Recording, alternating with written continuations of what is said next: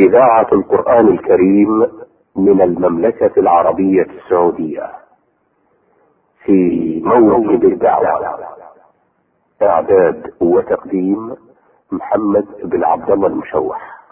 بسم الله الرحمن الرحيم. الحمد لله رب العالمين والصلاة والسلام الأتمان الأكملان على نبينا محمد وعلى آله وأصحابه وأتباعه إلى يوم الدين.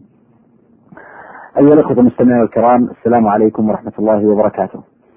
وحياكم الله مع حلقة جديدة من برنامجكم الأسبوعي في موكب الدعوة. لقاءاتنا تتواصل وتستمر بإذن الله مع تلكم الكوكبة المختارة من علمائنا ومشايخنا ودعاتنا حفظهم الله.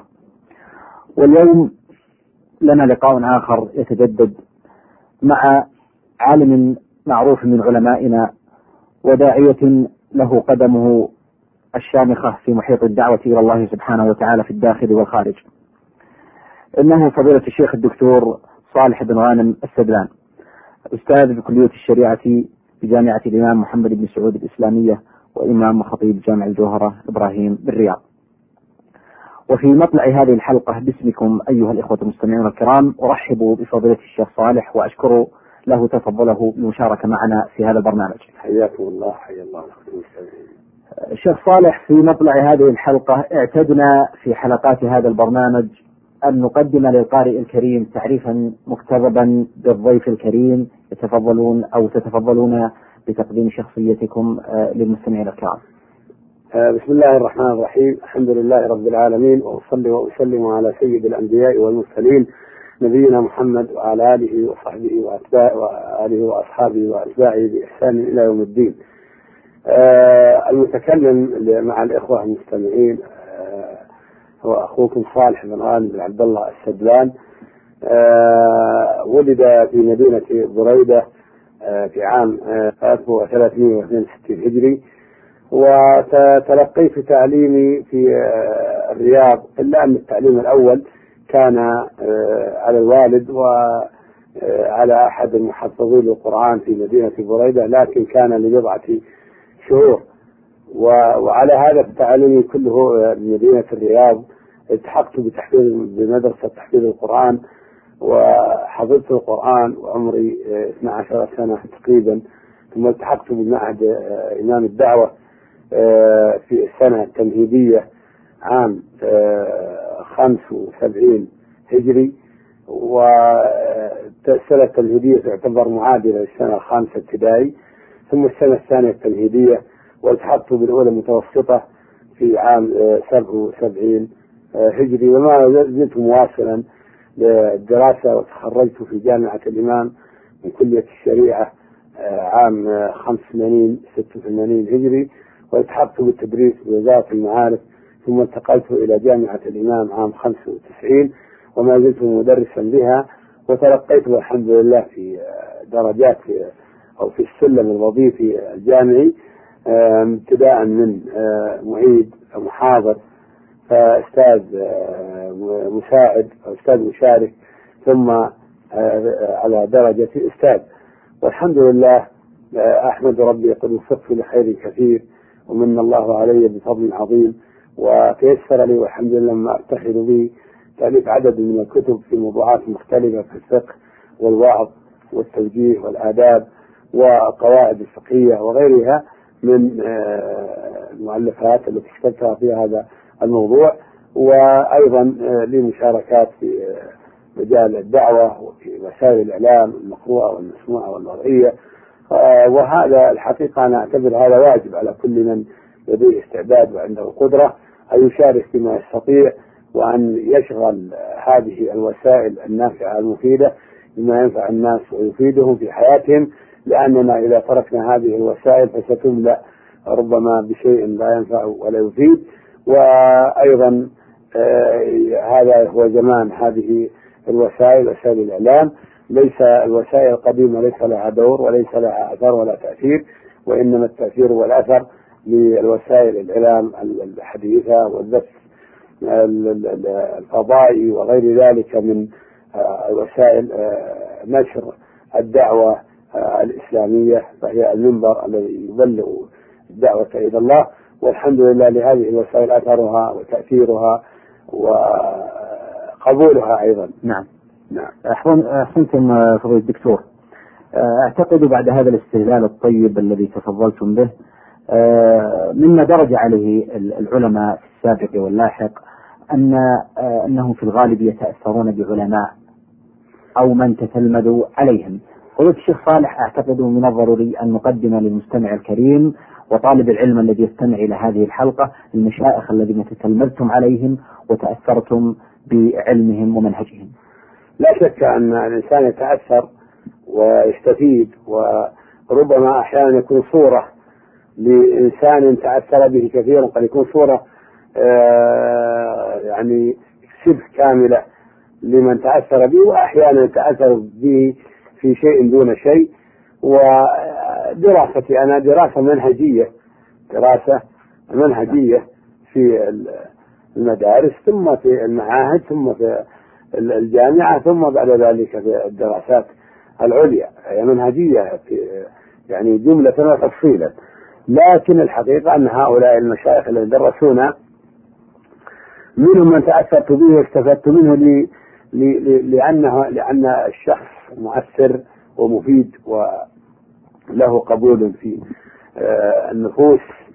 فممن استفدت منهم وتأثرت بهم واستفدت من علمهم آه، فضيلة آه، شيخنا الشيخ عبد الله بن حميد رحمه الله وسماحة الشيخ عبد العزيز بن عبد الله بن باز وفضيلة الشيخ رحمه الله محمد أمين الشنقيطي وفضيلة الشيخ العالم عبد الرزاق عفيفي الذي استفدت منه كثيرا وكثيرا جدا لأنه درسني كثيرا وأكثر أكثر من غيره وكذلك استفدت من بعض المشايخ الذين تعلمت عليهم ودرست عليهم وتلقيت عنهم في الكليات.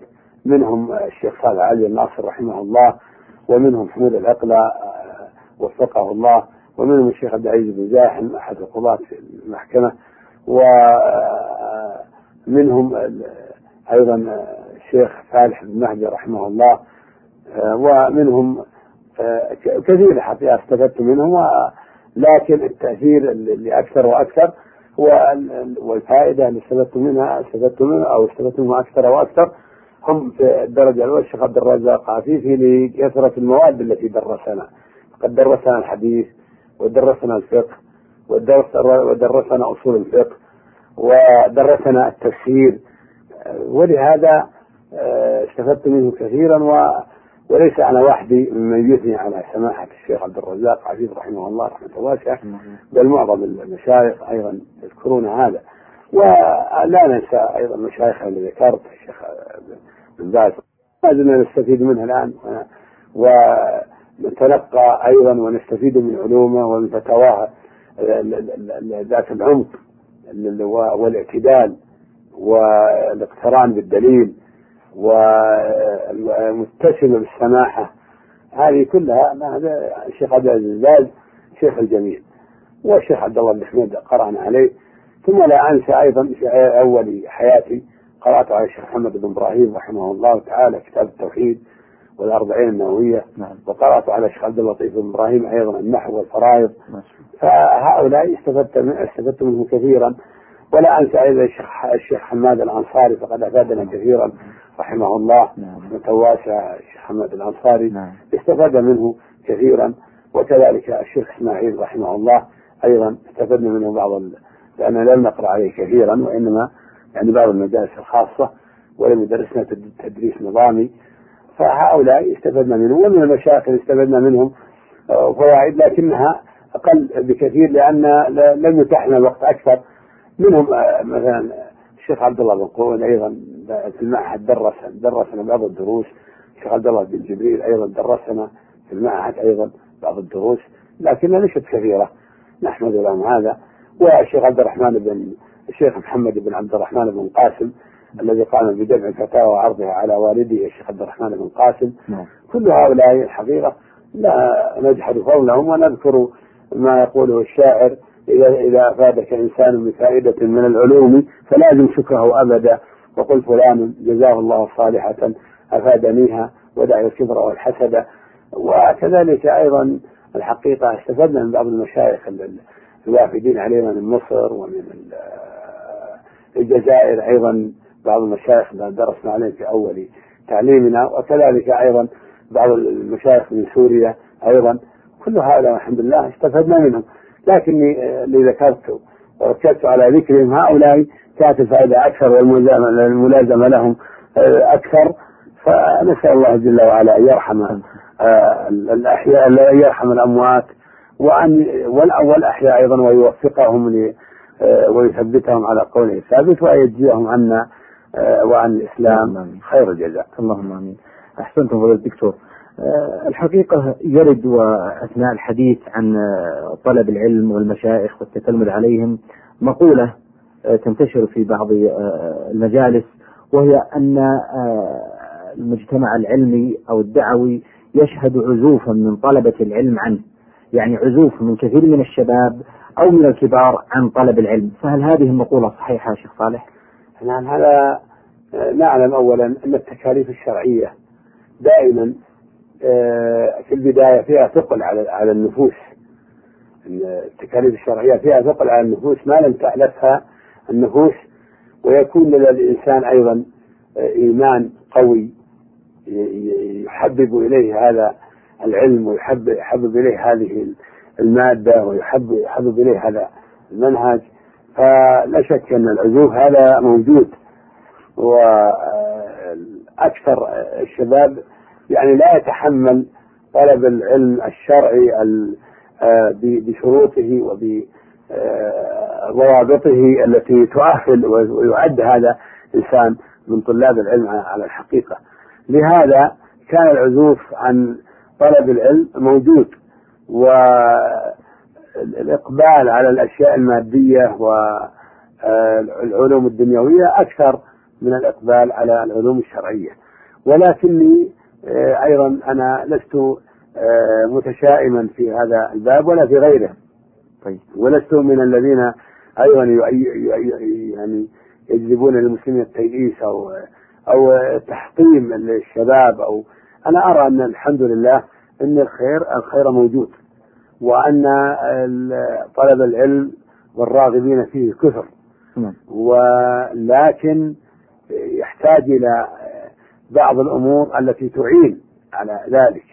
من ذلك أن يفتح العلماء صدورهم قبل أبوابهم لطلاب العلم وأن يتهيأوا لهم وأن يتيحوا لهم الفرص وأن يلتقوا بهم ويذهبوا إليهم في أمكنتهم في تجمعهم ويفتحوا أبوابهم لهم و ويصغون إليهم إذا جاء إذا جاء أحدهم يعني يحكي مشكلة له أن يتلقى يتلقاها العالم بصدر رحب وبإصغاء وكأن هذا الشاب هو المشكلة الوحيدة التي آه، ينبغي إذا جاءت إلى أحد العلماء كأنه آه، لم يأتي أحد سوى هذا الشاب ولم يأتي صاحب مشكلة سوى هذا.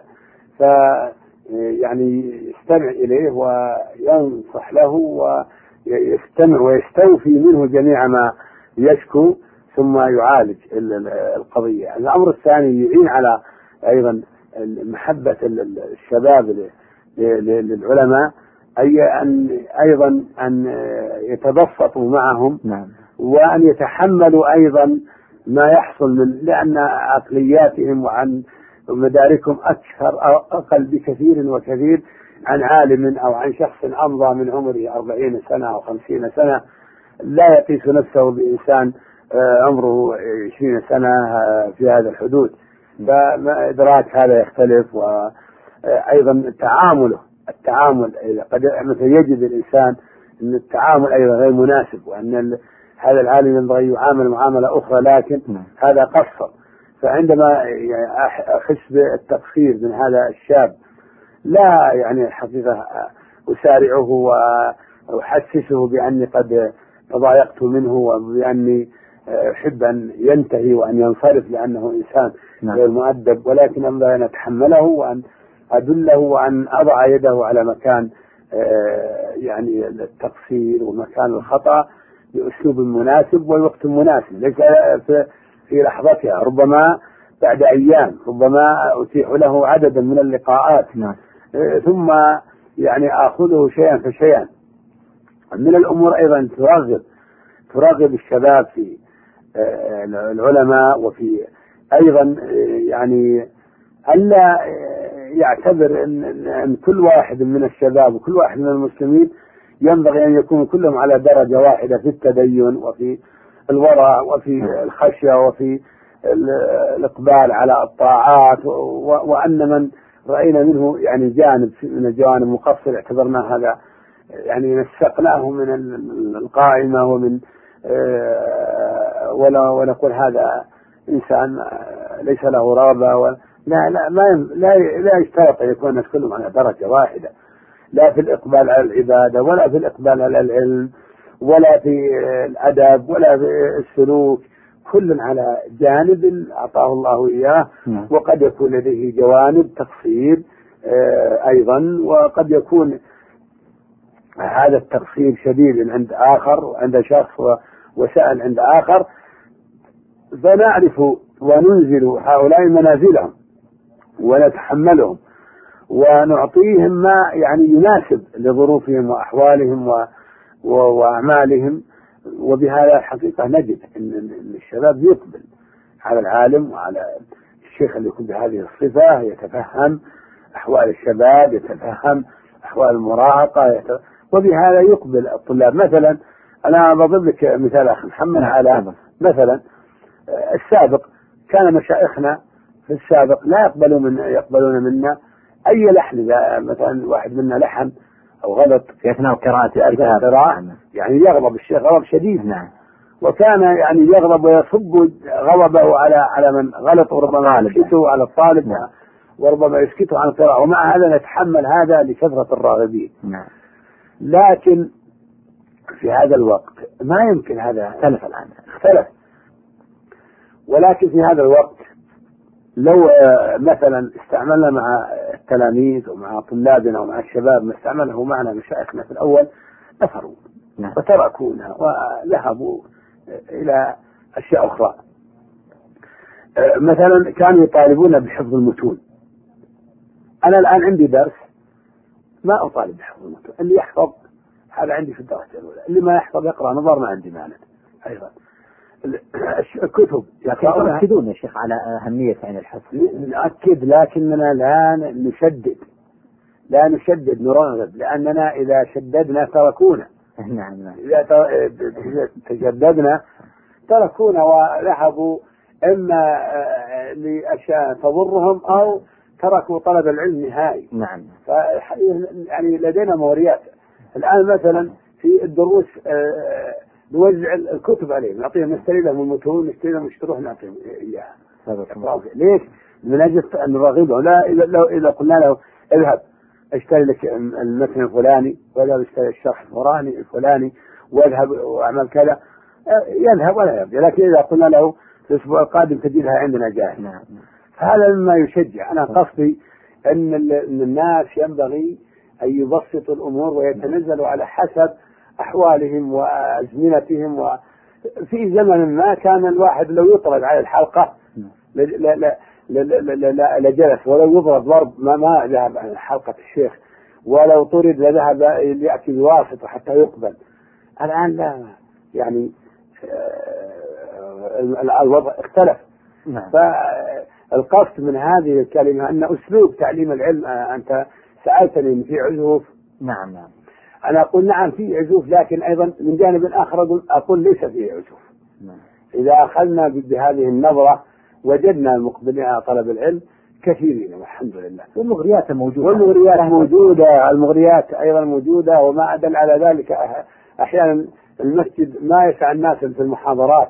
نعم. يأتون يستمعون يتركون أعمالهم يتركون دروسهم يأتون للمحاضرات. تجد المسجد ملآن من أوله إلى آخره ومعظمهم شباب. نعم. هذا يدلنا على أن في رغبة الحمد لله. فقط أن نحتاج إلى وسائل.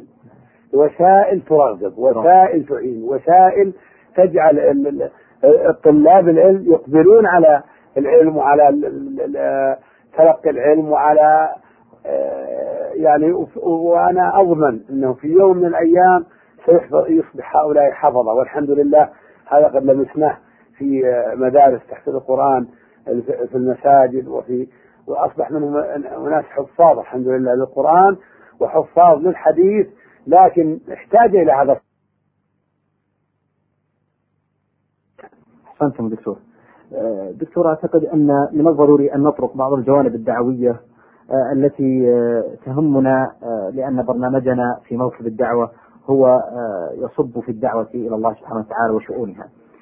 هناك نقطة نحب أن نطرحها على فضيلة الدكتور وهي أن الدعوة إلى الله سبحانه وتعالى وخصوصا في محيطات الشباب تقع بين طرفين. فالأول متقاعس متشائم مما يرى من كثرة المعاصي والمنكرات. وآخر متحمس هائج يرى سرعة الإصلاح في الناس وردهم إلى الحق والصواب والهداية والاستقامة. ما هو في رأي فضيلتكم آه، كعالم وداعية جرب ومارس وعلم وعرف الأسلم من هذا آه، كله أو من هذين الطرفين؟ آه، دائما يا أخي محمد من المعلوم أن الأمور فيها طرفان ووسط. نعم. طرفان ووسط في كل شيء. والله جل وعلا ذكر هذا في كتابه. نعم. ووصف عباده المؤمنين بأنهم أهل الوسط. دائما نعم. ففي باب النفقات قال والذين إذا أنفقوا لم يسرفوا ولم يقتروا وقال في باب العبادة والقراءة وكذا ولا تجهر بصلاتك ولا تخافت بها وابتغي بين ذلك سبيلا وقال ولا تجعل يدك مغلولة إلى عنقك ولا تبسطها كل البسط نعم. وغير ذلك من من الأمور فإذا أتينا إلى إلى إلى إلى قضية ما أشرتم إليه من أن البعض آه، يعني آه، هذا إنسان يعني متشائم من المجتمع من الوضع من وجود المنكرات من وظهور المعاصي وتجده دائما غاضبا حاملا على أهل المعاصي وعلى أيضا الجهات التي تملك من يغير هذه المعاصي وغير ذلك تجده متحمس كما ذكرت في السؤال وأشد ووجدنا آخر يسلك مسلك آخر أيضا وهو أنه يريد أن يصلح ويرمم وينصح ويذكر ويقوم الأخطاء ولكنه إنسان يستعجل النتائج نعم. ومتحمس وربما يعطي الشيء أكثر مما يستحق نعم. ويتعجل نتائجه قبل حلولها. فنظري أن أو رأيي في أن الأول مخطئ والثاني مخطئ. نعم. الأول مخطئ من حيث أن الإنسان الذي يريد مجتمع لا يوجد فيه شيء من هذا ولا لا ولا ذاك هذا أمر هذا يطلب أمرا عسيرا وأمرا بعيدا. ولسنا يعني من الذين يقولون أو نقر المعاصي والمنكرات حاشا ولكننا من ندعو إلى أن الإنسان يكون متفهم وأن المخالفات الشرعية حاصلة ولا بد وأنه آه، يعني آه، من يريد آه، مجتمعا خاليا من كل شيء سليما من كل شيء أن هذا مطلبه صعب. وكذلك الشخص الآخر الذي يصلح ولكنه يتعجل النتائج ومتحمس ويتعجل النتائج ويريد أن يقضي على نعم. كل ما يرى مخالف للشرع في أيام أو في لحظات أو في دقائق أو في ساعات ونحو ذلك هذا أيضا خطأ نعم. و فإذا أخذنا في الاعتبار أن أي مجتمع مجتمع لابد تكون فيه مخالفات مهما كان فمثلا لو نظرنا إلى المخالفات في باب العبادات وجدناها. لو أردنا وجدنا نظرنا إلى المخالفات في المعاملات الشرعية وجدنا. لو نظرنا إلى المخالفات في باب الحقوق الزوجية وحقوق الأسرة وجدنا. وهكذا. حتى في الأمور الأخرى أيضا. لو أردنا مخالفات اقتصادية وجدناها. مخالفات نظامية وجدناها. ومخالفات في, في, في التعليم والتعلم أيضا هذا كله موجود. لكن ما دورنا؟ دورنا الإصلاح ودورنا التعليم ودورنا الاستمرار في تقويم أخطاء الناس والإنسان الحقيقة الذي يخطئ فيعدل الخطأ والذي يعدل الأخطاء كلاهما على أجر وكلاهما على ثغرة من ثغور الإسلام ومن ثغور الحقوق المجتمع على أفراده. نعم. كل منا, منا عليه حق في هذا الجانب. فنعالج من جانب ولا نؤيد ونستنكر من جانب لكن لا يكون لدينا تحمس وانفعال وإنكار حتى نضع الأشياء يؤدي بنا إلى وضع الشيء في غير موضعه. وإلى أن نتكلم بكلام غير موزون وإلى أن نصف الأشخاص بغير ما يستحقون. هذا لا يجوز. وكذلك أيضا المجتمع لا نقول آه، هذه المعصية طبيعي أن تكون موجودة وطبيعي أن توجد. لا ما نقول طبيعي بل نقول الأولى ألا توجد وينبغي ألا تكون في هذا المجتمع. ولا يليق بمثل هذا المجتمع أن يكون في في مثل هذه الأشياء. ونجتهد ونستنكر ننكر ونستنكر أيضا. ننكر ونستنكر, ونستنكر. نعم. لكن لا يؤدي بنا هذا إلى التشاؤم العظيم ووصف المجتمع بأنه مجتمع خلا من الخير. وبأنه مجتمع خلا من خصال الخير لا ننظر من من زاوية الخير إلى إلى إلى, إلى أعمال الخير. فننظر إلى المسلمين وهم يؤدون الصلاة ويؤدون العبادات ويؤدون الذكر ويجاهدون ويقدمون الخيرات ويساهمون في أعمال الخير. وننظر لهؤلاء الذين يخطئون أيضا أنهم أناس غلبهم أنفسهم غلبهم الشيطان وجهلوا على أنفسهم فوقعوا فيما وقعوا فيه. ونجتهد في هذا ونجتهد في هذا ونعتبر أن هذه أمور آه، بإذن الله نحن مثابون على الجهاد فيها وأيضا يثاب من نصح وقبل النصيحة ووعظ وقبل وقبل الوعظ. أحسنت فضيلة الدكتور. شكر الله لكم. هذا التوجيه الطيب السديد. وقبل أن نختم الحلقة أرى أن آه، الوقت ضايقنا لكن هناك سؤال آه، أرجو من فضيلتكم التعليق عليه ولو بإيجاز. وهو أنه في خضم آه، هذا البحر المتلاطم من الخلافات والتباين في مناهج الدعوة وأساليبها. تنهج هذه البلاد بحمد الله منهجا صالحا مستقيما يقوم على الكتاب والسنة ومنهج سلف هذه الأمة والارتباط القائم بين ولاة الأمر والعلماء. كيف ترون فضيلة الدكتور هذا المنهج وحاجة المسلمين إلى التأسي به؟ لا شك أن المنهج الذي تعيشه المملكة العربية السعودية الحقيقة أن هذا كلام قد يقول الإنسان إيه، أنتم تزكون أنفسكم بهذا. لكن ما دام أن الحاجة داعية إلى أن نزكي أنفسنا لبيان الحق وأنه الحق فكما قال يوسف عليه السلام اجعلني على خزائن الأرض إني حفيظ عليم وليس هذا في تزكية للنفس. نعم. لأن يوسف لم يرى من هو أجدر وأحق بمثل ما فيه من الصفات. والحمد لله البلاد تقوم على منهج المنهج السلفي آه، منهج دعوة الشيخ محمد بن عبد الوهاب نعم. التي رفع رايتها مستفيدا ومتاثرا بتلميذ بشيخه ابن تيمية وتلميذه ابن القيم وغيرهم من العلماء الذين ساروا على هذا المنهج. ثم الإمام أحمد آه، رحمه الله تعالى. ثم أئمة السلف. ثم أصحاب رسول الله صلى الله عليه وسلم.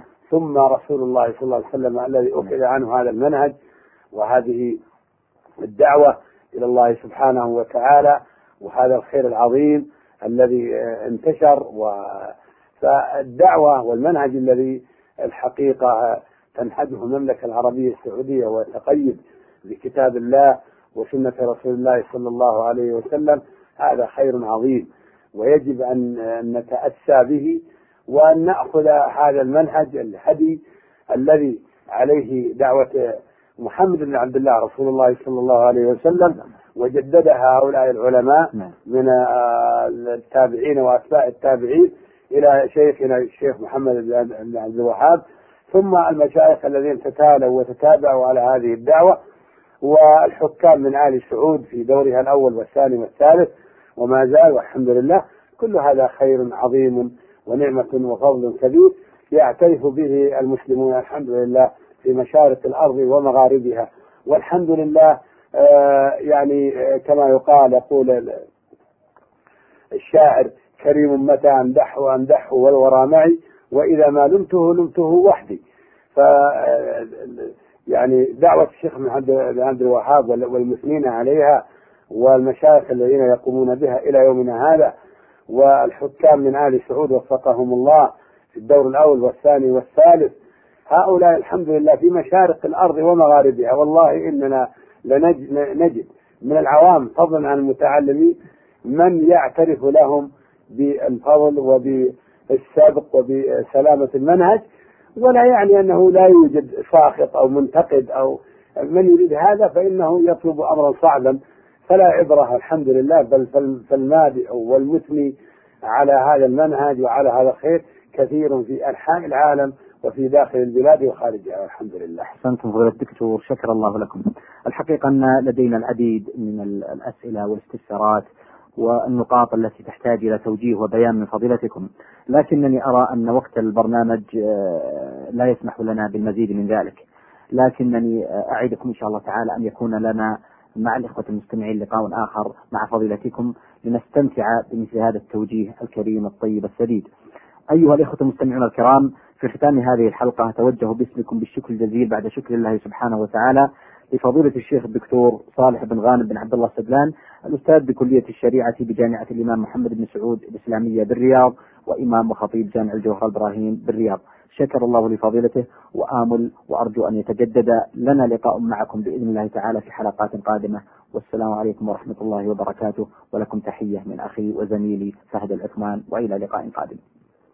في موكب الدعوة إعداد وتقديم محمد بن عبد الله المشوح